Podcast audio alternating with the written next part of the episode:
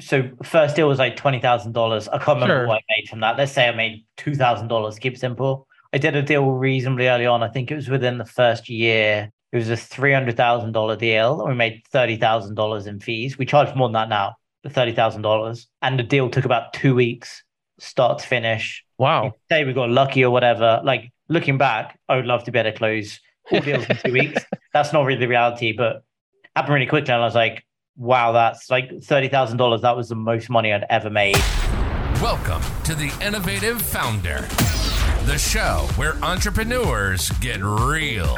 Real. These are the raw, the gut wrenching, often hilarious, sometimes shocking, and definitely entertaining stories of innovative business founders who are making their beautiful dent in the world.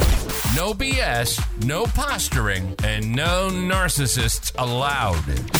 Sit back, relax, and enjoy the unscripted adventures on today's episode. Now, here's your hairless hosts, Bob Regnerus and Brandon Boyd. All right. Welcome, innovative Welcome. founders. Good, Here we are. Good to have you in our virtual studio for Right. another in, enlightening and exciting conversation with a guest. Brandon, how are you today? I'm good. I'm a little sore. Why? I'm good. Well, you know, I, I like to spend my mornings, you know, as the joke goes, rolling around with sweaty men. So Yeah. with jiu-jitsu. So this morning I got, you know, there's a saying in jiu-jitsu is sometimes you're the hand the Can you say that more clearly? What? Jiu-jitsu. Jiu-jitsu. Yes. You kind of did- just brush by it. And Did I are that? listening Did I just like, slur it? Was that the I've name of a hotel? that was like it was my morning vodka apparently was you know causing some slurring so there's this saying that like sometimes you're the hammer sometimes you're the nail. I'm the nail 99% of the time. Oh, and of course this morning they were showing uh you know the uh, the, the, the head of our gym was uh using me as an example. Oh, um, so I got, you know, a head in my chest and a shoulder in my sternum, showing specific techniques. And I'm fairly, I'm fairly strong. I couldn't do anything. He, this is this is the guy that owns the gym. He's awesome, amazing teacher, and and lethal as a as a as a martial artist. So yes, I got I got completely pinned to the mat, and and it's you know the humiliating part is like I'm sitting there on my back doing as hard as I can to get him off me. And he's just kind of chatting with the other people in the class while he's pinning me like a fly, like a butterfly, you know, to a board. He's just, I'm, I, ca- I'm completely he's- incapacitated. He's, he's telling stories and like, chatting. oh yeah, he could he could have eaten a snack while he's pinning me there. That could have all happened. Are, you know, are you are you a Napoleon Dynamite fan? I am absolutely. So you familiar with the scene in the dojo, the guy in the uh, the USA flag Yes. pants, Yes. and he, he Yeah. gets the worm, wormy guy to come up. Yeah, and yeah, He, he's- he gets him. Slaps him. Bow to your sensei. Bow to your sensei. Ow. It's Yeah. you're that guy. I'm that guy. I'm totally that guy. Yeah. I could just I could just picture you know you're oh you're you're in my dojo now. Yeah, yeah, that's- yeah, that's what yeah, I was picturing. I just get my lunch eaten and taken, and I get stuffed in the locker. It's it's so fun though. The, the camaraderie and, and the sense of humor, it's it's it's all good. Again, uh, just reinforcing the fact that you love to put yourself in situations where you put your body, your mind under Yeah. extreme duress and Yes. see how you survive. Yes, absolutely. What was your morning like? Let's talk about okay. What's what's a Bob morning? Bob morning today was very quiet. Um, last week, uh, had an opportunity. We we uh, so obviously everyone knows that Bob golfs. But we we, Yes. we golfed a an event, a scramble, which is kind of cool. So Okay. it's uh, four of us all hitting a shot and then choosing the best ball. So there's always in a always in a golf event, there's a hole where you have longest drive. Okay. And so both my wife and I hit tremendous drives on this hole and got to put our name on the card.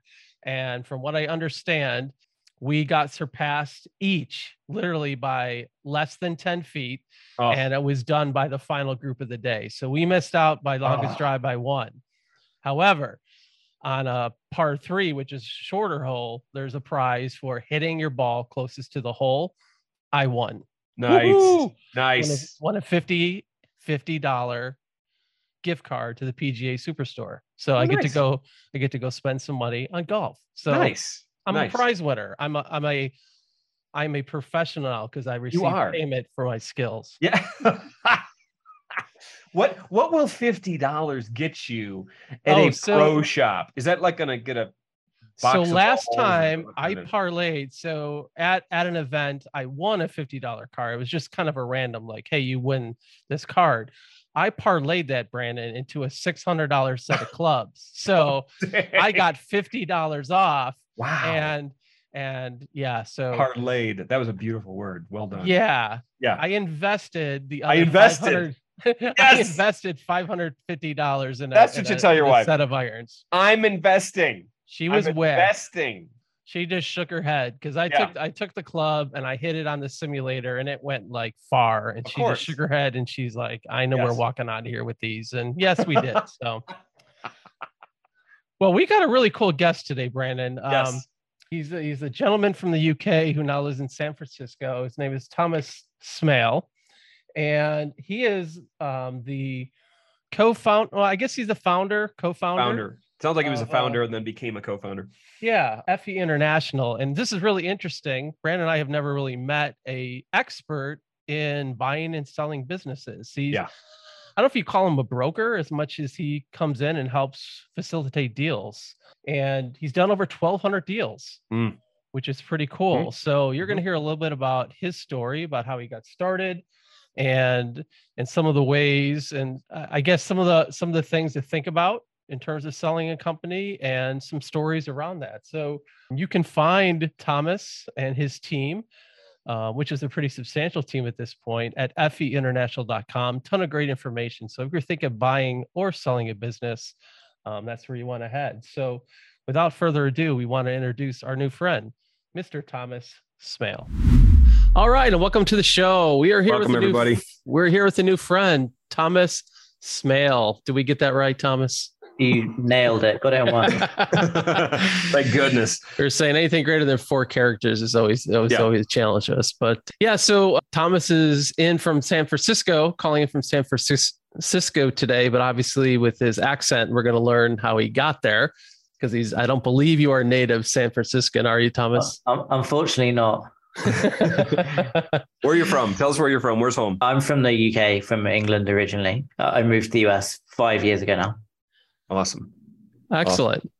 So one of the things we just like to kind of get rolling with, Thomas, is tell us what you're working on right now. What what are you most excited about going on in your life right now? Could be business, could be personal. What's what's happening? Sure. So I run FE International. We're a, a mergers and acquisitions company. So I guess the simple way of describing it is we help people sell businesses. Been running the business now for 12 years. In that time, we've helped over 1,200 founders exit. And I started the business straight out of college. So I guess if you ask me this question today or seven years ago or five years ago, I've been working on exactly the same thing. I guess just fortunately on a business that's been growing in an interesting space. But I guess that from a work perspective, that's all I do. I've been all in on M&A for 12 years now. Cool. So what what types of businesses, like what size do, do you specialize in? Yeah, so we specialize in three main industries. Well, the first is SaaS or software businesses, Sure. e- e-commerce businesses, or, or anything similar. So it might be selling on Amazon, for example, and then content businesses. And by that, that could be a blog, it could be a podcast, it could be a, a digital product. But essentially, anything that is primarily selling online, we specialize in.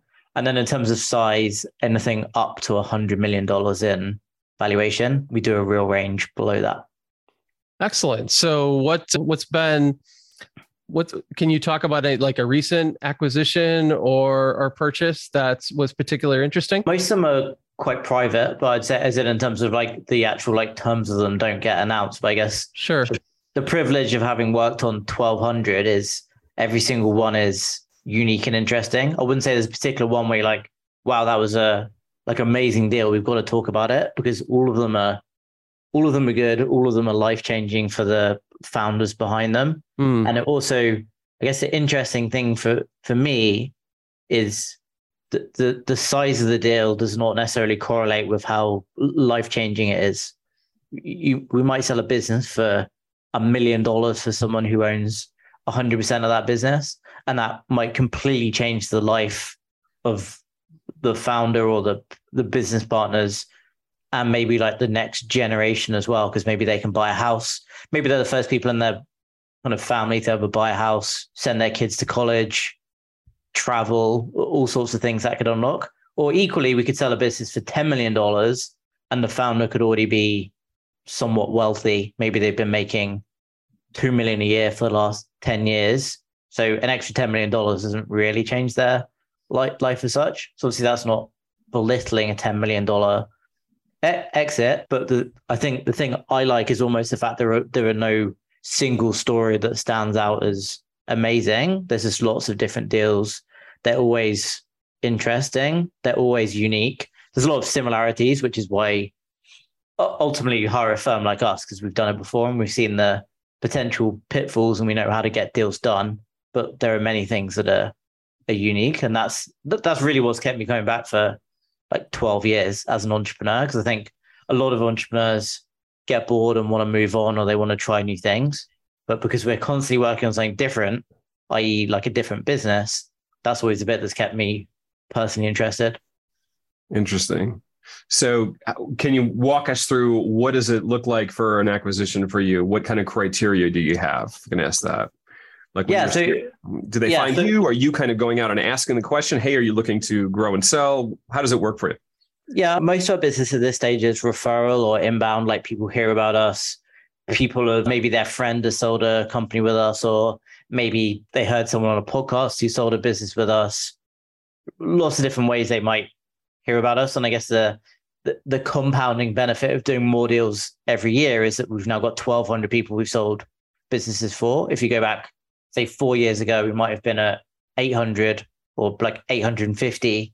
So you have slightly less people who are talking about what you do. And for many people, um, they'll only ever sell one business in their lifetime or their career. So people could have sold a company with us 10 years ago, but they're still talking about it. You don't you don't just like close the door and then never talk about the fact you sold your business again. It's like a it's a story for life. Unless you're a serial entrepreneur, and even then you might only ever sell three or four companies. So most of it's inbound. Although we do a lot of things like podcasts, speaking at events.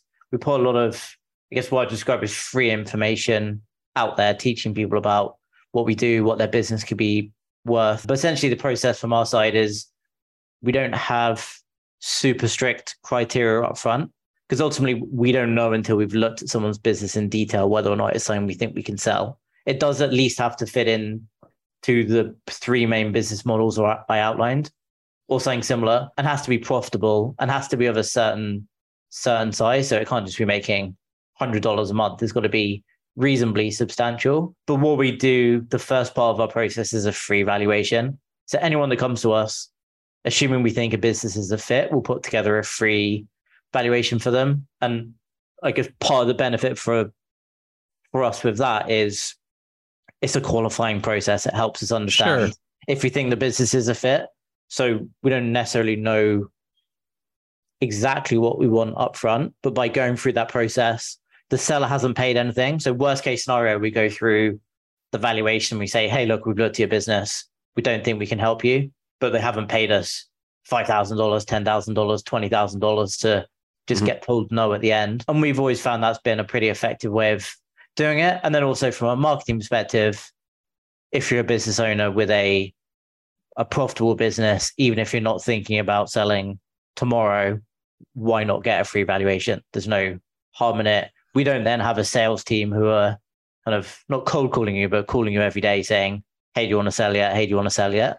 for for most of the people we work with, it's a like a multi-year decision. You mm, might yeah. get a valuation today, but actually say, you know what, I like my business for now. I'm kind of happy. I'm going to keep growing it for the next five years, and I'll call you then. Which again is part of the reason why I've been doing this so long, because the longer you stay in it, the more people that call you back that you spoke to years ago. Well, unlike marketing, which is kind of a skill like most entrepreneurs develop, right? They develop either a skill marketing or operations. Like you said, selling a business is something that maybe entrepreneurs never do or maybe only do once. So, are there typically triggering factors that cause somebody to call into you? Like, what what are some things going on? Are, are they both positive and negative, or what what what are some things that trigger a business owner to go, hey, I think it's time to sell? Yeah, so say there's like two groups of entrepreneurs. One who are building a business to sell it, sell very specifically from day one. They say, I'm building this business, I'm going to sell it in two years' time. And then there's another group who say, I'm building my business, I'm never going to sell it.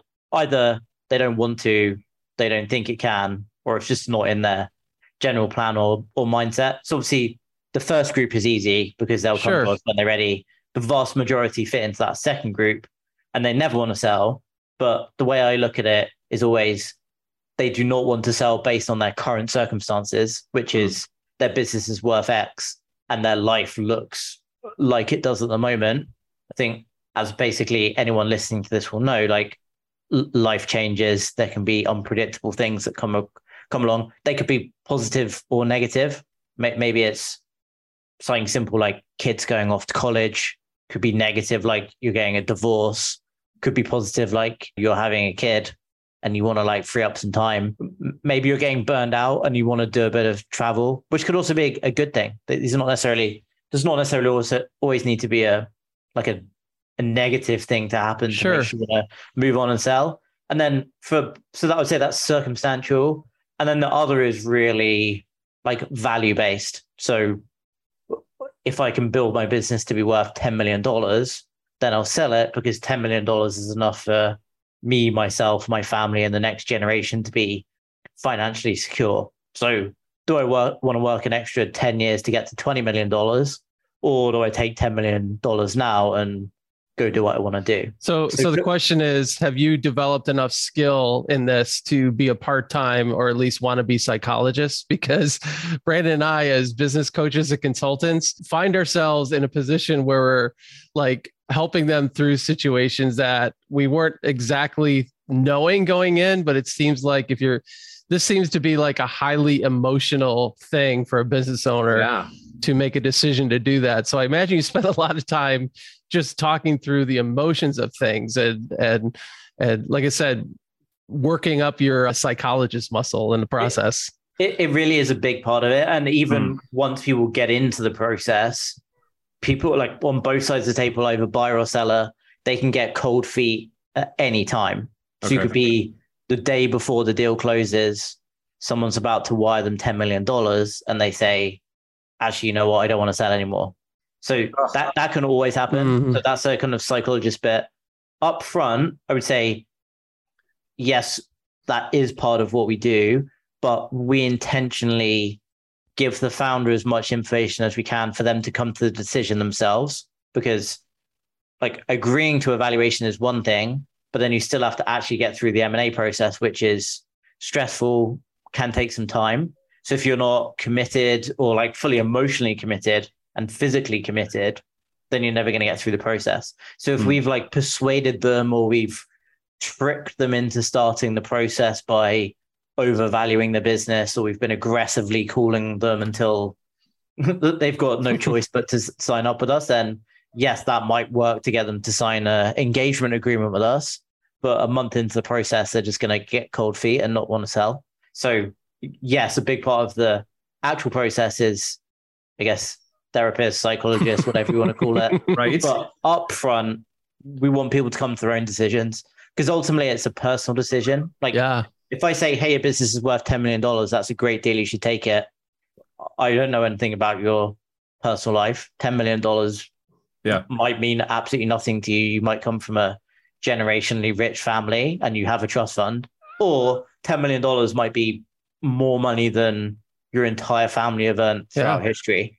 So there's very, there's no way we can say we're not financial advisors. So we, we don't Sure. we don't tell people when they should sell. We tell we can tell people the best time to sell their business based on what we know about it. Like, hey, the market's good right now. The business model you have is popular, and based on your current growth, we think you're going to get a really good deal.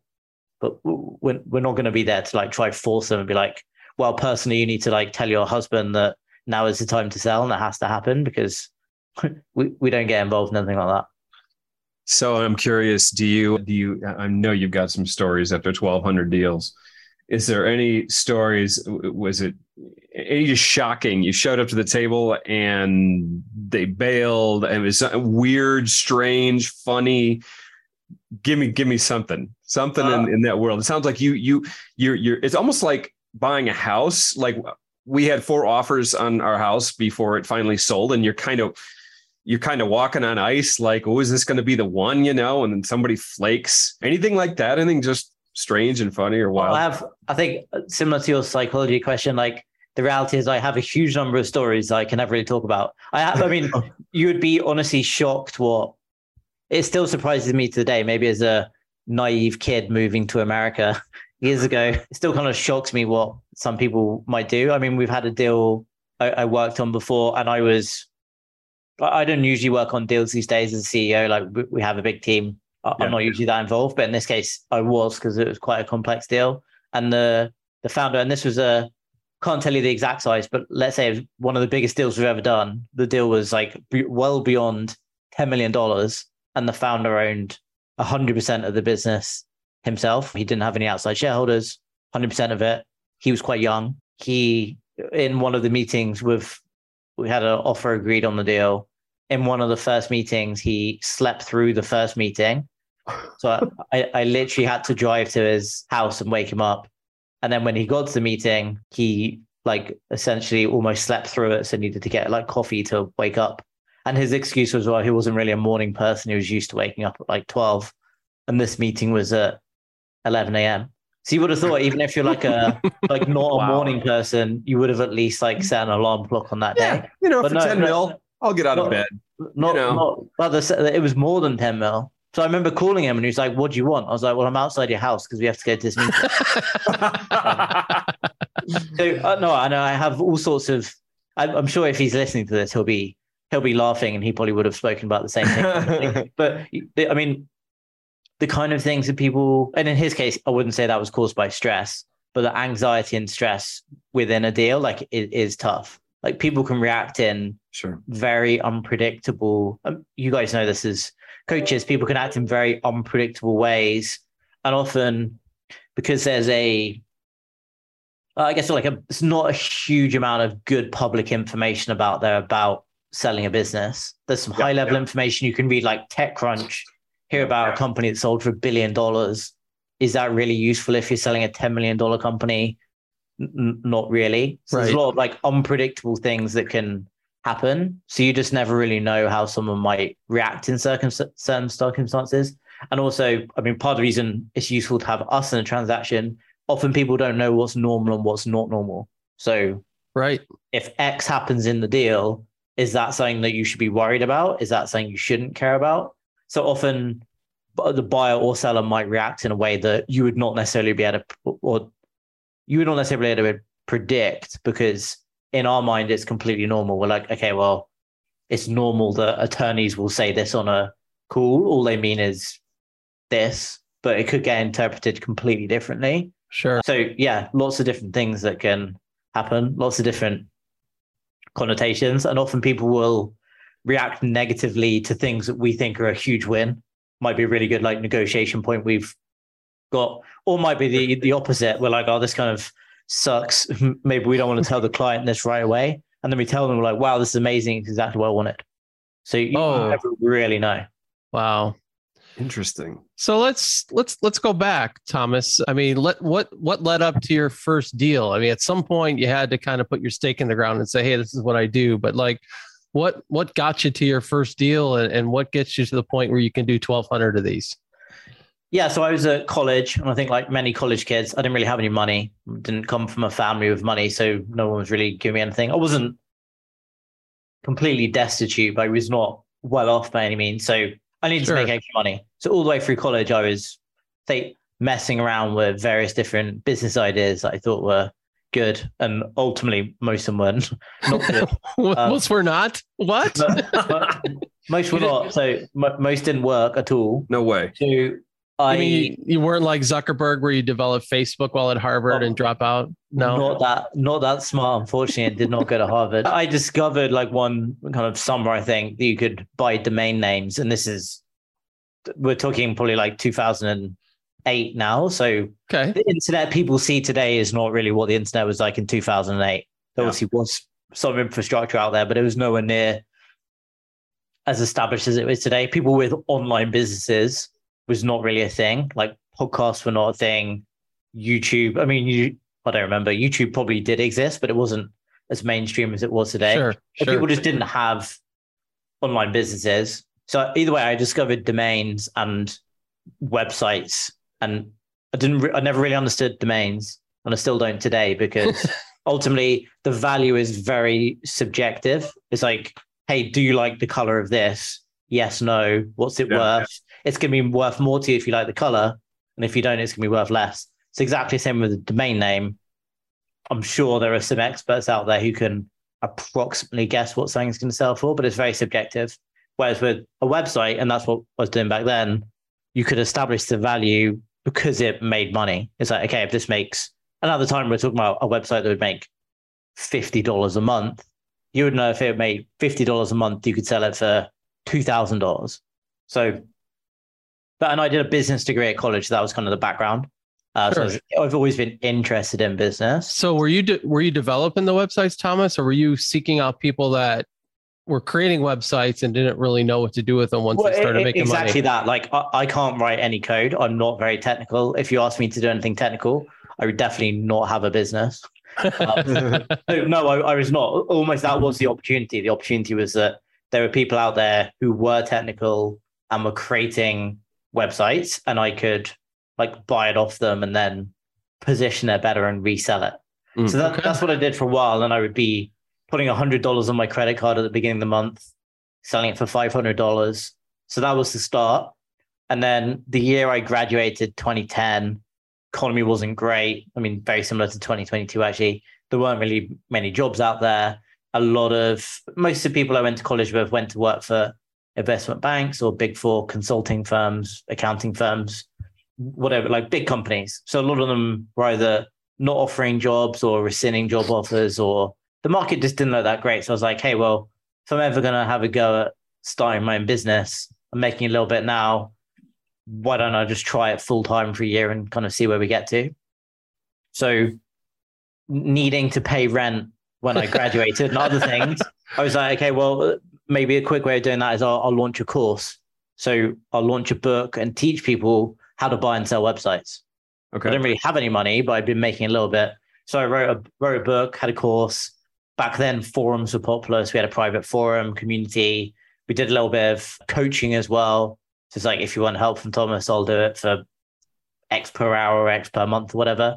That did quite well. I mean, by today's standards, like not really that much, but back then it was enough to pay my rent essentially, which was my Yeah.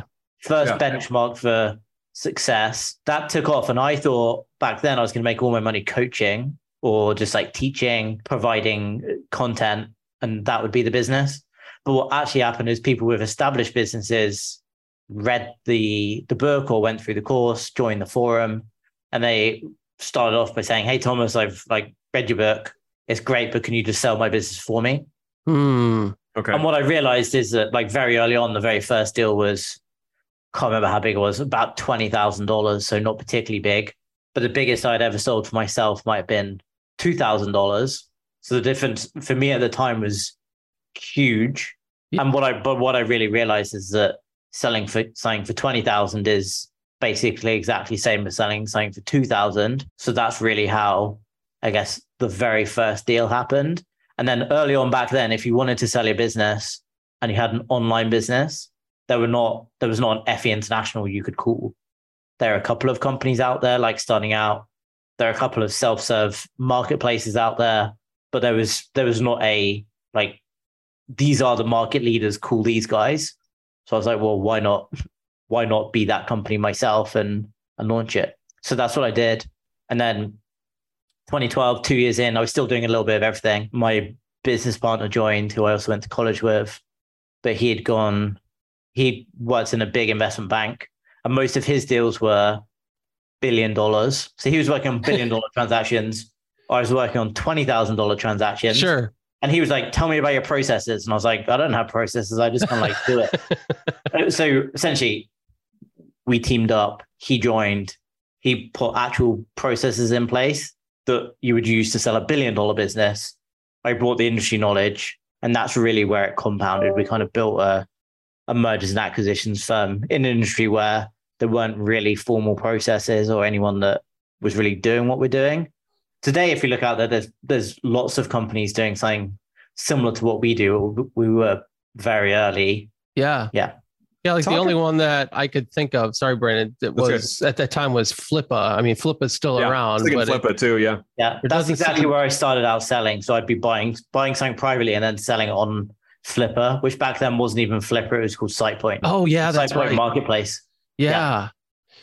I remember that. Hey, everybody, I hope you're enjoying the show today. It's really interesting, I know, for Bob and I to listen to someone who's so effective at buying and selling on online businesses. You know, one of the things that we get approached about primarily is about how to increase sales and marketing with video. And this, especially with people who don't know what to say on video and, and don't know what to do and don't know how to work um, the language and building the rapport through video. I know this from what we've seen over the years, video is absolutely the number one media for influence. And if you have influence, then you can sell your company for a lot more than it is worth today. So we want to pitch uh, shamelessly our services as Feed Stories to consider getting on a discovery call with us. Let's talk about taking your written content, taking your sales process and, and turning into a video to, in order to duplicate and repeat yourself online. So if this sounds interesting to you, why don't you head over to feedstories.com and get your free video discovery session with Bob and I. You're listening to The Innovative Founder. Now, back to your hosts, Bob Regnerus and Brendan Boyd. Talk. You, you mentioned your business partner. Is that Ismail? Yep, exactly. Okay, so tell us a little bit about founder founder relationships. I mean, I'm, I think I'm I'm lucky to have found Bob and I have found each other. It's a good marriage. You know, Bob's the dad of the company. I'm the wild card. He gives me a long leash. Sometimes I thought you were you know, going to say you're the wife. the wife. Well, I'm not going to go that far. Um, Okay. But but but it, it's been a phenomenal dynamic. Bob and I have a lot of the same values. You know, we're we're we we love serving our clients and and like to sleep well at night. So, and we both kind of have had experiences in the in the internet marketing world, which is always the highest of integrity. You know, over there. Tell us about founder founder relationships. Tell her about tell us about uh, you know Ismail and and how that relationship was born. Yeah, so I think firstly, it's you, mentioned values. I think if you're going to work with someone, it's essentially share values, and you can have so. If you meet Ismail and you meet me, we have completely different personalities on a personal level, but from a values perspective, we're actually quite similar. We Yeah. ultimately align with almost everything we believe in philosophically, our approach to things. How we might like then go about it could be completely different, and we'll definitely disagree with each other on the best way to do it. But I definitely think you need to work. At least in my mind, I need a business partner that challenges me. I don't need someone that's like, yeah, Thomas, that's really smart, great idea, go do it. I kind of need a bit more of like a, uh, no, that's stupid. Why don't you do it this way? This is this is better, and vice versa. So sharing values is important. We we met at college, so we met in 2006, and then we started working together in 2012. So we we'd already known each other. I don't necessarily think it's a prerequisite, but I definitely think it helps at least build that initial trust. And I also think it it makes it easier to give candid feedback early on if you already know someone. I think Yeah. if it's a brand new relationship, you might be a little bit not you concerned, but you might be a bit more worried about, oh, maybe I'll like hurt their feelings if I say this. Whereas like we're pretty direct and honest with each other. Even now, if we don't agree, we'll we'll tell each other straight up. I mean, I've also seen founders work together where they're both quite similar. They might be both like super intense or both super chilled out, and, and that works fine. But at least in my mind, I think it works better if you have two conflicting personalities, particularly if you're starting a business and you don't have any money, because you, you need to basically starting out do everything between the two of you. So if you're both really good at, say, you're both really good at sales, but terrible at accounting and terrible at marketing, can't really build a business doing that. You need to be able to do a little bit of everything. And the easiest way to do that is if you share responsibilities between the two of you. So that's what we did early on. We kind of established like who's good at what and kind of focused on that. And then we kind of make a point to keep the other one updated with what we're doing. And then now the company has grown. Ismail was CEO for years. I took over CEO from him about two years ago. And that's that's meant that he's been able to like focus on some other areas of like growth that we were otherwise ignoring and got a little bit more out of the the day-to-day weeds. And like across everything we do now we're about 130 people. So there's like a lot of in my mind it's like you're a real ceo when there's 130 people. Yeah. Starting out when you have five yes lots of people call themselves ceo and while i would never kind of discourage people and say that's not a real ceo like the yeah. challenge of managing 130 is completely different from managing five yeah. so I, I do that role now I, like it. I think if you asked me 12 years ago, would I be a good CEO? The answer would be no. I'd be terrible. I'd be not not very good at all. But I definitely think it's something you can kind of learn and kind of grow into. And also, I think it, in our case, it's helped to kind of kind of swap roles when it's made sense, like personally and professionally. You kind of get the business to a certain stage, and then you need like a either a different approach or a different personality. Sometimes just like a change in energy or whatever, and go from there. So that's always worked well for us. I read somewhere you you describe yourself as an introvert, right? How how does that play into the way you're managing? Is it is it a challenge? Is it a is it a benefit? Yeah, I read something the other day, and it was about it was a it was a diagram of like introvert offline, extrovert online. Yeah, and I think I'm I'm more the extrovert online and introvert offline. If you meet me in person, a lot of people will be like, oh wow, he like doesn't really talk. like, kind of quiet, doesn't really like say anything. But like online, I guess particularly because I started out kind of like teaching people on forums and stuff like that, and the the business really got off the ground with written content. So be talking to people, writing forum posts, writing blog posts, writing books. That's really what got us off the ground. But I'd say to my point about being CEO, I would have been terrible at the start because I was like too shy and I would have hated the idea of getting on a call. If you said, Do you want to get on a video podcast? I would have accidentally broken my camera on the day. Oops. yeah. Whoops. Same with like live events. I, have done over the years, I've done a bunch of speaking on stage at events to speak to hundreds of people. And if again, if you asked me in 2010, would I want to do that? My worst nightmare would have been speaking in front of more than five people. Now, if you put me in front of 200, I'm not saying I'm not nervous at all, but I don't doesn't really affect me. So I think if you're going to build a business, I mean, you also have to develop as a person. Yeah. So I'm definitely an introvert, but you have to learn when being extroverted is important. But you also need to like embrace your own personality. Like if you speak to my my team, for example, I'm sure they would tell you, like privately at least, there are kind of some pros and cons. I'm not the company hype man. So when we have our kind of team meetings on a Monday, I'm not like running around doing like a company song and dancing. You're not doing a Walmart cheer table. start the day. Yeah.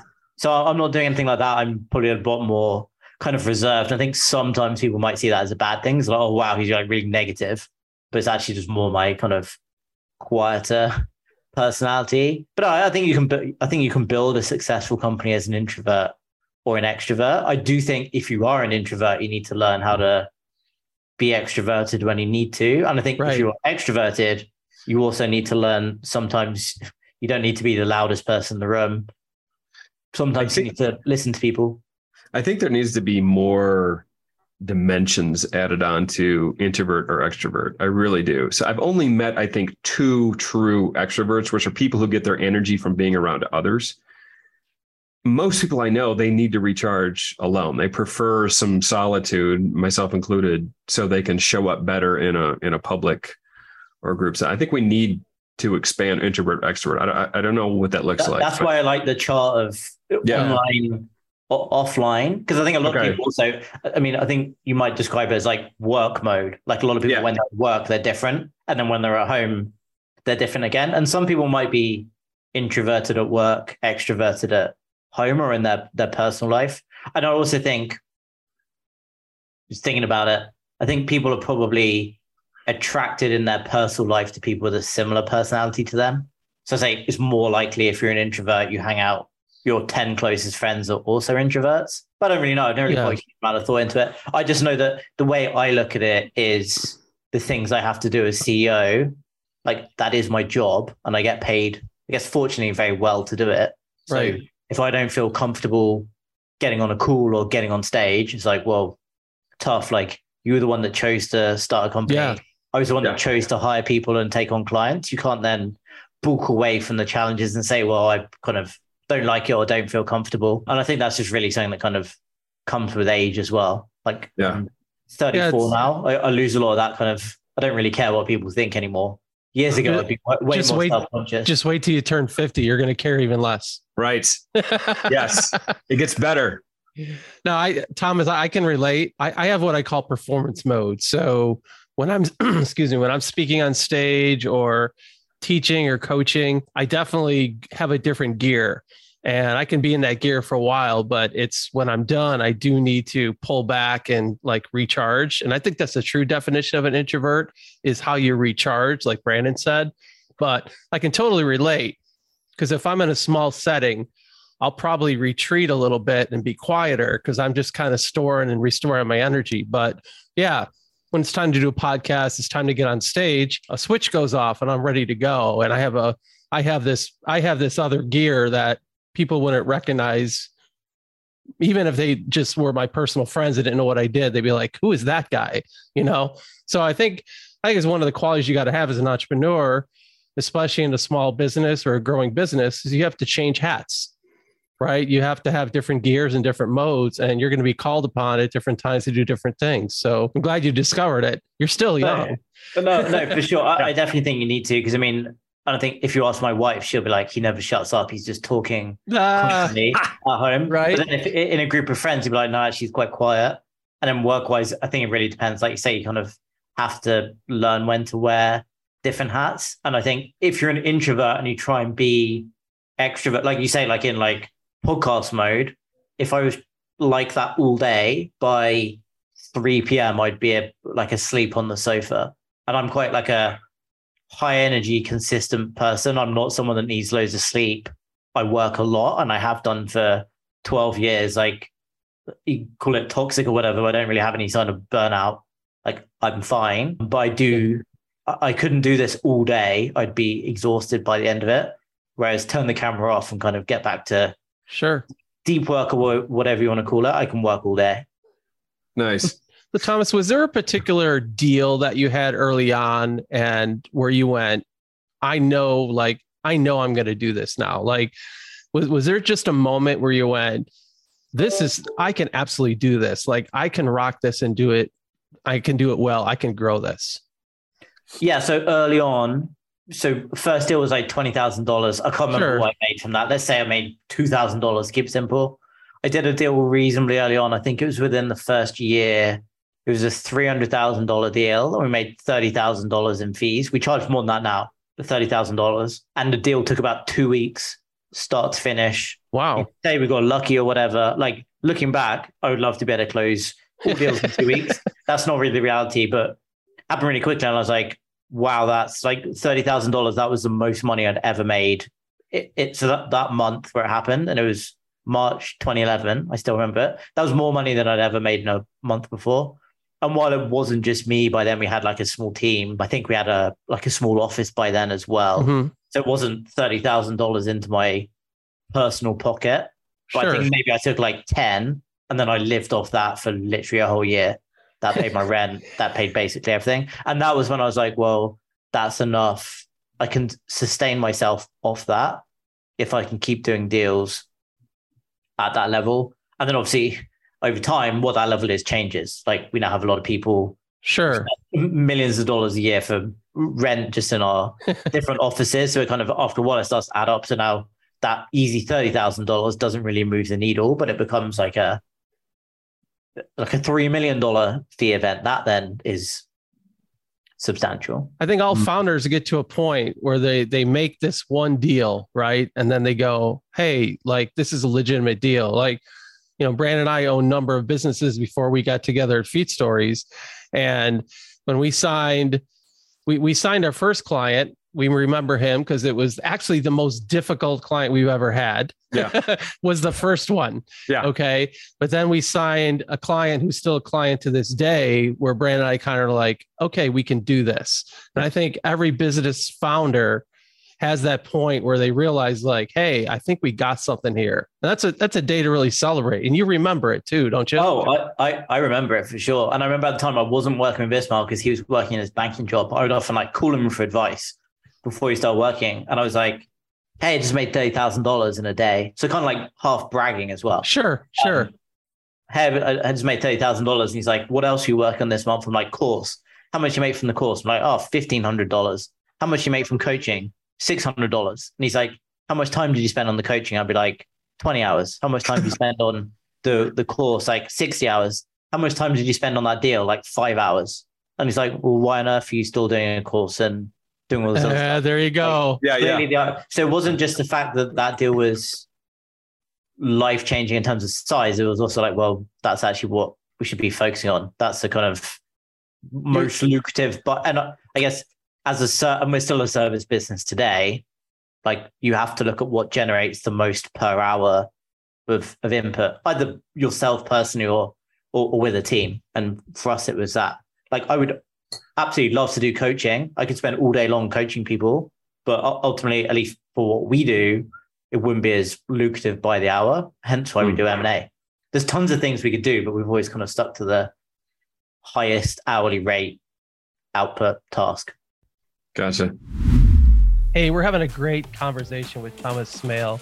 And if you are someone who is thinking about or knows somebody who is looking to sell a, company or even buy a company, head over to feinternational.com. They have a free evaluation if you are looking to sell. And they also have a ton of resources surrounding buying and selling companies. So head over to feinternational.com. You're listening to The Innovative Founder. Now, back to your hosts, Bob Regnerus and Brendan Boyd. Well, on that, so on that vein, what do you see the future like? What's your, what's the crystal ball? What do you, what do you kind of predict based on your experience and the deals you've done? Are you yourself going to continue in your business and expand it? And if so, if you could be willing to share how you plan on doing that, or what do you see happening going forward in the industry? Yeah, definitely good for now. Like I said, nowhere near burnout, still high energy. I still love what I do. So I don't have, I generally thought if you asked me years ago, by the time I got to 30, I would have been burned out. And a lot of people still say to me now, like, Thomas, you need to take a break. You need to slow down. Maybe that's true. Maybe it's not really sustainable to like never take vacation or anything like that. But, or when you're on vacation, still be working. But I've kind of made it work and I've got used to it. And I think if you spend enough time hanging around with other entrepreneurs or successful people who realize that it's not actually that uncommon to be in that kind of mode all the time. So from that perspective, like personally, I'm fine. Be wise. I mean, I'm extremely optimistic for the future of the business just because the industry we're in, which is let's call it online business, is only going to continue to grow. If you look at, I mean, recession aside, or if we're calling it recession, you look at all industry related trends, everything's going in the right direction. At the very most base level, more and more people in the world are using the internet every year. More and more people are buying online every year. More and more companies are moving away from kind of fax machines, pen and paper to cloud based solutions. So that's SaaS. People are buying online. People like even my parents know how to use Amazon that's e-commerce and then content more and more people now consume content online whether it's a podcast whether it's an ebook whether it's a, a blog post whether it's a tiktok video people consume all sorts of content online remember years ago when i was a kid when i was like 20 years ago if you want to con- consume content you'd either get like a, a newspaper or read a book i'd read tons and tons of books Mhm. now as I've got older, I, I still read all the time, constant learner, but I'm not reading books a lot of the time. I'm reading blog posts and things like that. So if you think about the kind of businesses our clients are building, it's only going to become bigger. More and more people come online. So the industry we're in is great. I don't necessarily have a strong opinion either way if like society's becoming more entrepreneurial or not. But there's definitely, I'd say, a growing trend of, particularly in the US, and this is the fundamental reason why Ismail and I moved here. In the UK, Uh, it's probably changed a little bit culturally over the last 12 years. Starting a business or running a business is usually like, oh, is that because you can't get a job? Or like, when are you going to go get a job? Like, isn't it really risky having a business? Where in the US, the fundamental difference, if you say, hey, run a business, people are like, awesome, what do you do? Like running a business, or even if your business kind of sucks, people will still encourage you. So we've always like loved it here, just the entrepreneurial culture. And we service clients all over the world. We still have a team in the UK. It's just that we, we he's in Miami now. I'm in like I said, just outside San Francisco. We also have an office in New York. So we very much like you're, have a team. You're as far away from each other as you possibly can. Which, if you ever met us together, you'll probably agree that's a good thing. But yes. yeah, we've, we've, made it work. So it works for us.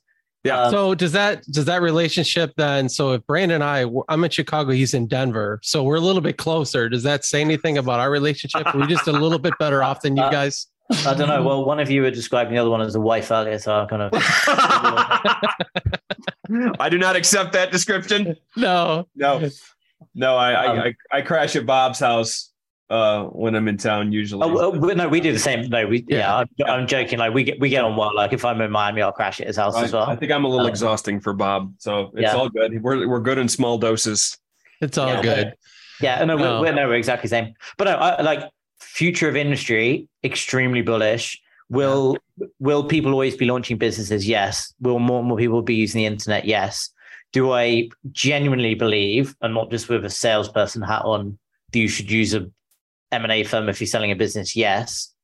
Therefore, we tick all of those three main boxes. So as far as I'm concerned, as long as we don't do something stupid like screw up our reputation, which is really that would only really be driven by like a cultural shift. Mm-hmm. If we kind of changed our team and I'm like, sell at any cost. If there's a problem, just like lie to the client and get it done, which a lot of other firms do, then yeah, you probably make loads of money for the next couple of years.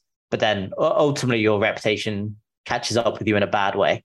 So for now, very happy continuing doing what we're doing. Like you say, it feels like sounds cheesy, but like we're creating life changing exits for people every day. Obviously, they have to build the business, but we're like a big part of the exit process, and that's very fulfilling for me and also the team. I feel like particularly the more senior people in the company who have been here a while now, like they get to work through the whole process it is a very fulfilling career, even though it's very hard work as well. Yeah. So I guess continue doing more of what we're doing. We probably will launch more like products and services as we go, because once you get to a certain kind of headcount and overhead, you do need not necessarily to be working on the most lucrative thing all the time. Sometimes you need to be working on something that's just consistent and kind of keeps the lights on in the office rather than always chasing the next big deal, which is fun, but doesn't necessarily keep our finance director happy. Sure, I get it. Well, this is this has been fun. This is fun to see kind of behind the scenes a little bit of business acquisition online and your evolution. So, Thomas, we have a segment we like to call the 60 second rant. So this is this is kind of a way for us to get to us and our audience to get to know you a little bit more about anything you want to rant about. Kind of a soapbox moment for you. You could it can be anything from business to food you don't like or something in an annoying in an industry or something you love. Pick something and go whenever you're ready. Oh wow, that's like really putting me on the spot. My thing is about like said like work ethic and building a business. I think a lot of people get really like negative, particularly if you spend too much time on social media, which I probably do. I think there's a lot of like negative, not necessarily information, negative sentiment about people who want to work really hard. And they're like, well, that's a bad thing. You need to kind of take a break. Shouldn't work so much. It's toxic. I think if you want to be successful and build a successful business, I think you, you ultimately do. My unpopular opinion is you do need to work hard and like you are more likely to be successful if you work harder than someone else. I remember years ago when I was starting out, I spoke to a guy. I wouldn't necessarily call him a mentor, but I guess he similar to a mentor figure. And he he at the time was like, "Well, I've been successful over the years, not because I'm the smartest person in the room. It's because I will always outwork the other person in the room." And that's kind of what I thought at the time. I was like, "Well, worst case scenario, if you work harder than everyone else, then you're you're at least winning in some areas. Particularly if you're building like a service business. I think I think a lot of people come to me like, oh, what what Thomas, what's the like trending business? Because that's what I'm going to launch. You shouldn't launch a trending business. Launch something you're actually going to stick to. Like for example, with a service business like mine, I would not suggest launching a service business if particularly with selling someone's life work don't do that if you don't want someone to call you on a Sunday because mm. that that's going to happen. If someone is in the middle of a $10 million deal and they've spent 15 years of their life building a business they're selling and they want to call you on a Sunday, then you pick up the phone on a Sunday.